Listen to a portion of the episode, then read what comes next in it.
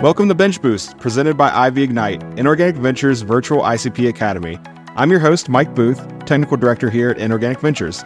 At IV, we're passionate about all things ICP, sample prep, and analytical science, and we're here to share our passion and expertise with you.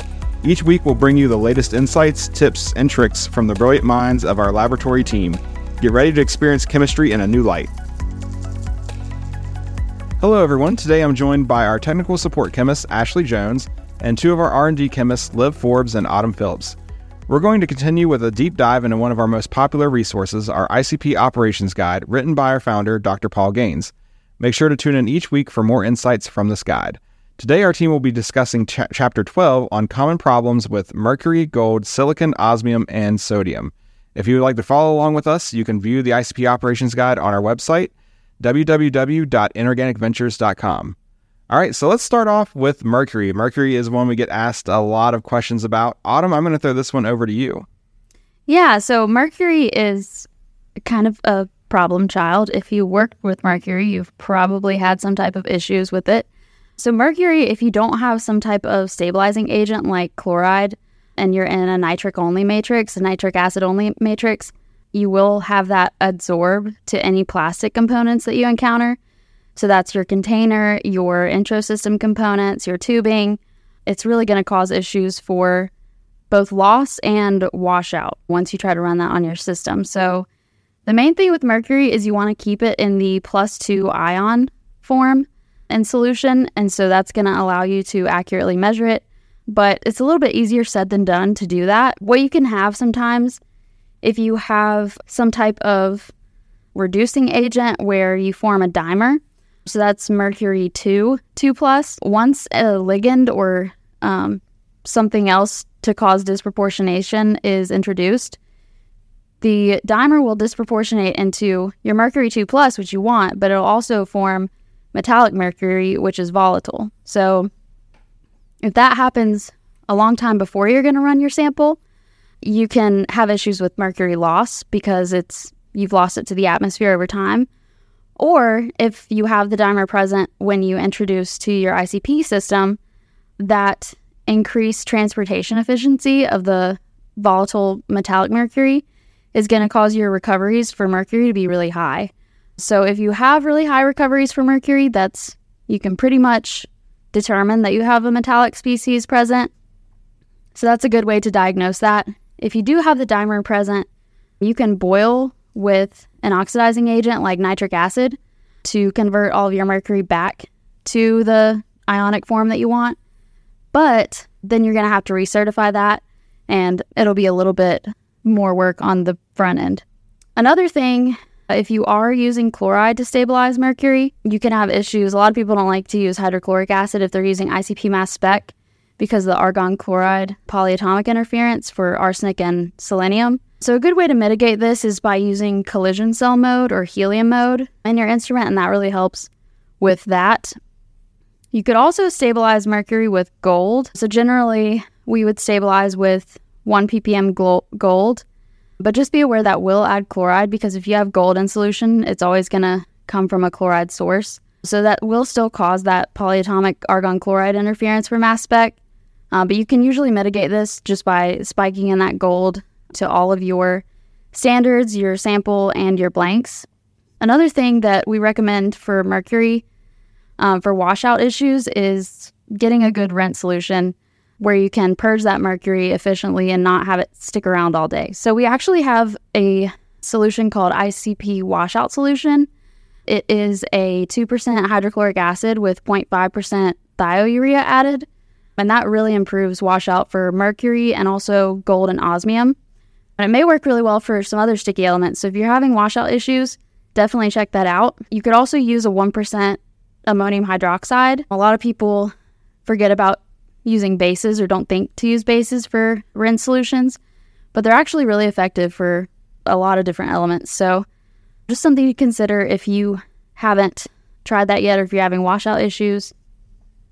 You also want to avoid any type of heating or open vessel digestions for mercury, just because you are going to probably lose that because, again, metallic mercury is volatile. So, lots of things to consider with mercury. kind of want to avoid any sort of reducing agents that's going to form that metallic species and just watch out for loss due to either adsorption if you don't have a stabilizing agent like chloride or loss due to volatilization and formation of the metallic species. Yeah, there's definitely a lot with mercury that causes a lot of issues. I think a good rule of thumb is use HCl if you can, especially if you're on OES. That's going to make your life a whole lot easier. If you're on mass spec and you don't want to have the chloride in your system, try stabilizing with gold. But even then, I mean, Liv, you've done stability studies. Even low level mercury with gold can present some problems over time, correct? Yes, yeah. So mercury in nitric, even in glass, to keep it from absorbing to any plastic, with and without gold at really low levels, is really just unhappy in general. Yeah. It's definitely one of those ones that is, is very challenging because you have to think of mercury and nitric, even if you keep it out of plastic. A lot of the instrument, you know, the line, the plumbing lines are plastic. So it's mm-hmm. one of the things you just have to watch out for. Mercury is definitely a challenging one. So let's go ahead and move on and talk about gold. Ashley, do you want to kick us off in our gold conversation? Yeah. So gold is unfortunately pretty similar to mercury when it comes to to stability and the HCl and the complications that come with needing to use hydrochloric and all that good stuff. So one of the questions that we see a lot when we are quoting new solutions and we're designing calibration products is that we want gold and mercury. We don't want to have to stabilize in a certain way. We don't want to have to change whatever acid that we're using. And I think a lot of people are confused by the fact that we're able to offer single element gold standards in nitric acid. So they'll see those stocks on our website. They assume, well, gold is happy here, so we can use nitric acid and keep matrix matching and it'll be happy. Unfortunately, that's not the case. Gold is one of those that really kind of requires hydrochloric acid stabilization. So we can get away with it in nitric when we're using it for the sole purpose of stabilizing mercury. But if we're needing to analyze gold, it's really going to have to be in a hydrochloric matrix because it's just not stable with other analytes in nitric acid, which is kind of kind of a weird thing that we have found. But we can keep it happy alone in nitric, but the moment we put other things with it, it's just gonna it's gonna leave you.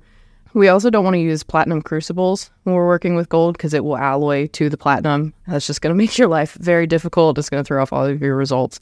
So definitely check out those resources that we have on the website, our sample prep guides and our interactive periodic table and any kind of sample prep tips that you can find for working with gold are really going to be helpful because I think it's one that sneaks up on people. We don't talk about it as much. It's not one that people focus on when they're worried about compatibility, but gold will definitely throw you off if you're not prepared for it. Definitely. And I think if folks, you know, any listeners out there, if you have questions about what's going to be stable and what matrix, just shoot us an email. Ashley and I work the tech support email line and, and phone tree and stuff like that. So just shoot us an email, give us a call. We'll be more than happy to help you out, answer questions. Because, yeah, Ashley, you're absolutely right. People, I think, assume because we offer that one product of gold and nitric that they can just put gold and nitric matrices and it just doesn't work out. Yeah. Yeah. So let's talk about silicon next. And Liv, I'm going to toss this one over to you. I know you work a lot with our stability program, so you've probably seen a lot of silicon issues in your time with that. So silicon is pretty stable for the most part, but it is a really common contaminant. It can come from your glassware in your lab, it can come from your intro system if it's glass, and it also can come from places you wouldn't think, like if you work with greases or lubricants, silicon can be in those. The most common issue that people face with silicon is HF. So if you've got HF in your solution, it's going to cause problems with your intro system if that's glass. Yeah, definitely. The if you have HF present in your system and you are using some sort of glass intro system, you are going to see horrible silicon washout and contamination, and it will throw everything off. And this is something you know, you really need to be mindful of if you're introducing HF into your samples or standards for stabilization. So it's something to really pay attention to. Sample prep with silicon is also, uh, there's a lot of different methods of if you need to get silicon in the solution. Definitely check out the website for sample prep info because there's a lot of good information there. So next up, we'll talk about osmium. And Liv, I'll throw this one back over to you as well, because I know you've worked a lot with osmium with the R&D group and working with one of our other R&D chemists. So yeah, any words on osmium? So osmium is kind of tricky, but mostly just because it's kind of sticky. So when you're working with osmium, it'll stick to your intro system and stuff. So you, it's really important to use a good rinse solution. We recommend using hydroxylamine hydrochloride. And also when you're so when you're handling osmium, you want to be really careful that you don't get any reducing agents like nitric acid with it because it'll form that tetroxide, which is super volatile and also very toxic to you. So it's just a really good idea to be really careful when you're working with osmium. But again, the biggest issue with osmium is really just it's kind of sticky, so washing it out. Yeah, and make sure for osmium, what we do here at IV and what we would recommend anyone else working with osmium do is that you segregate that osmium waste because it is a P listed acutely to- toxic waste. So you don't want to mix that in with your regular waste. And like Liv said, you don't want to be mixing that with nitric acid or anything that's going to oxidize and form that tetroxide. And even the precursors to tetroxide are really sticky. So even if you're not going fully oxidized to the tetroxide, the precursors are going to cause issues with washout and sticking like crazy to any plastic components. Yeah, this is definitely one where that safety officer hat comes back. I think we've talked about in previous episodes. This osmium is definitely a soapbox one for me as well because it's one of those reactions that it, it takes a little bit of time. So you might think that you're fine and you're safe, but it is very dangerous and it can be very bad very quickly if you're not prepared for it. So definitely please keep that waste separate because over time, the more you add to it, the more it's exposed to, it's just going to get worse and worse. And then you're not ready. You don't know. so, mm-hmm. Yeah. And another thing that I have to always remind myself when I'm doing an osmium analysis is if you're using some type of switching valve that uses a carrier solution, we normally use nitric as our carrier solution.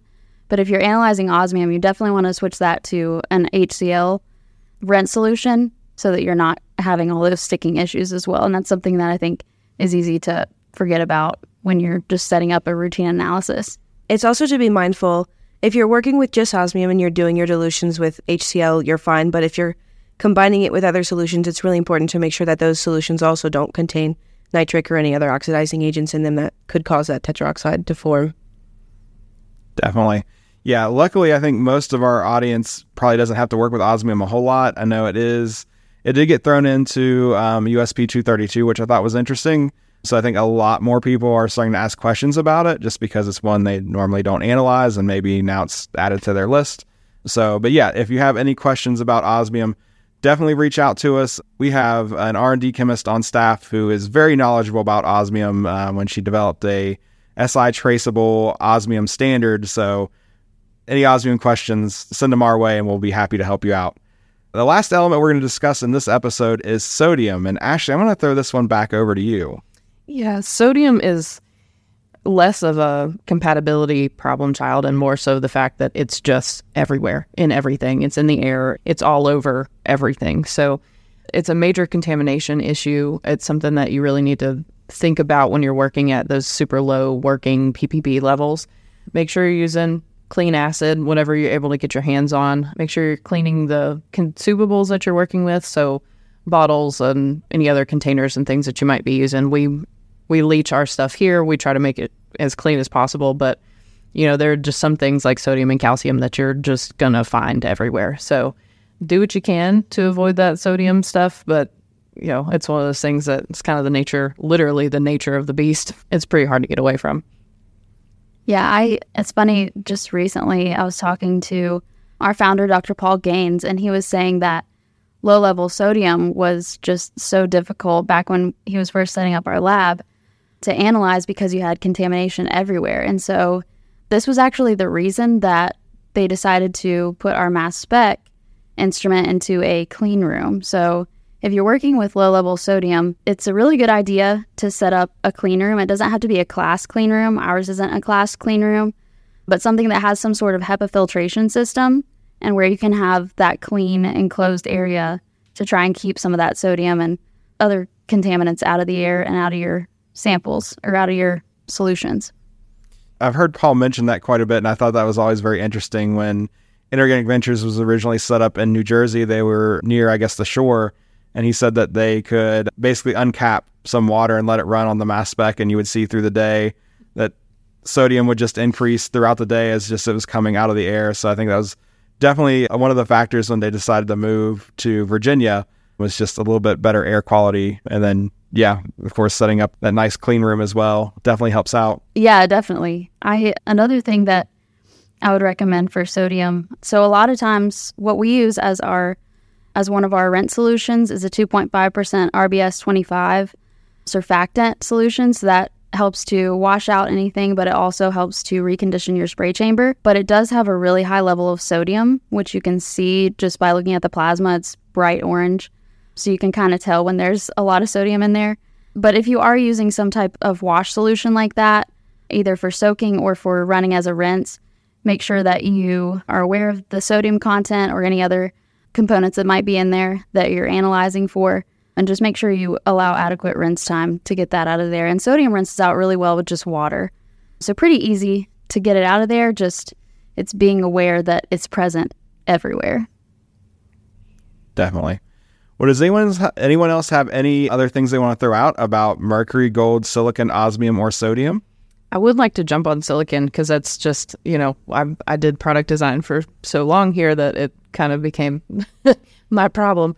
Um, we talk about using HF and glass systems and how that's problematic, but uh, I think a question that we see a lot with silicon is how can we reduce that HF or how can we get rid of it?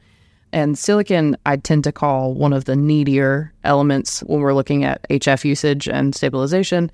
Silicon and tungsten both are pretty rough when it comes to that HF deficit that we have to account for, which is the amount of HF that's going to end up being in your solution. So, silicon, we can offer, you know, in sodium. We don't have to use the HF stabilization, but if it's in an acidic environment, it's going to have HF stabilization. So I think we recommend it until we're sort of blue in the face. But you, if you're running elements like silicon, you really want to look at an HF resistant system because you're just not going to be able to get around using it for stabilization. And it's like we discussed, your glass system is made from boron and silicon. So if you're not analyzing for it, you're going to start seeing it. If you are analyzing for it, your data's not going to be reliable.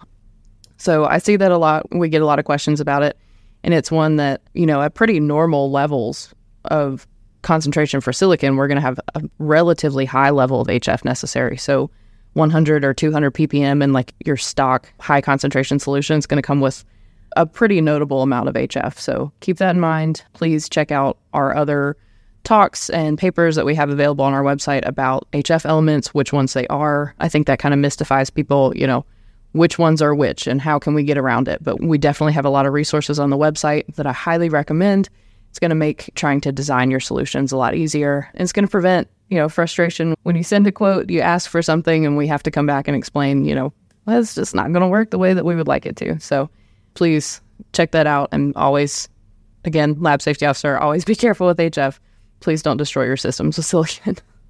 Yeah, and even a lot of people think that having that silicon stabilized in sodium hydroxide is going to prevent any of those HF issues, but sodium hydroxide is also caustic to glass. So you're not really solving anything, and you may be creating more issues for yourself if you're analyzing other things that need to be in an acidic matrix. Then your silicon's going to drop out. So, yeah, HF is the way to go. yeah. Unfortunately, yeah. yeah, I would definitely recommend stabilizing with HF. And if your lab doesn't allow you to use HF for some reason, I would uh, recommend that folks investigate uh, tetrafluoroboric acid. It's something that we have seen some labs will not allow HF, but they will allow tetrafluoroboric acid. It's basically the same thing. It's HF with boric acid. I think it's probably just a different CAS number. It's just not on some folks' lists. So if you are having trouble getting HF in your lab, look down that avenue. And if you can't find tetrafluoroboric acid, let us know and we might be able to help you out with that as well. All right. Well, we hope you found this conversation helpful. If you have any questions, please contact us at ivignite at inorganicventures.com. Ignite membership provides you with unlimited access to video courses, downloadable resources, community forums, and so much more. Join us next week as we cover Chapter 13 of the ICP Operations Guide where our team will discuss common problems with silver, arsenic, sulfur, barium, lead, and chromium. We hope you will join us then and have a fantastic week. Thank you.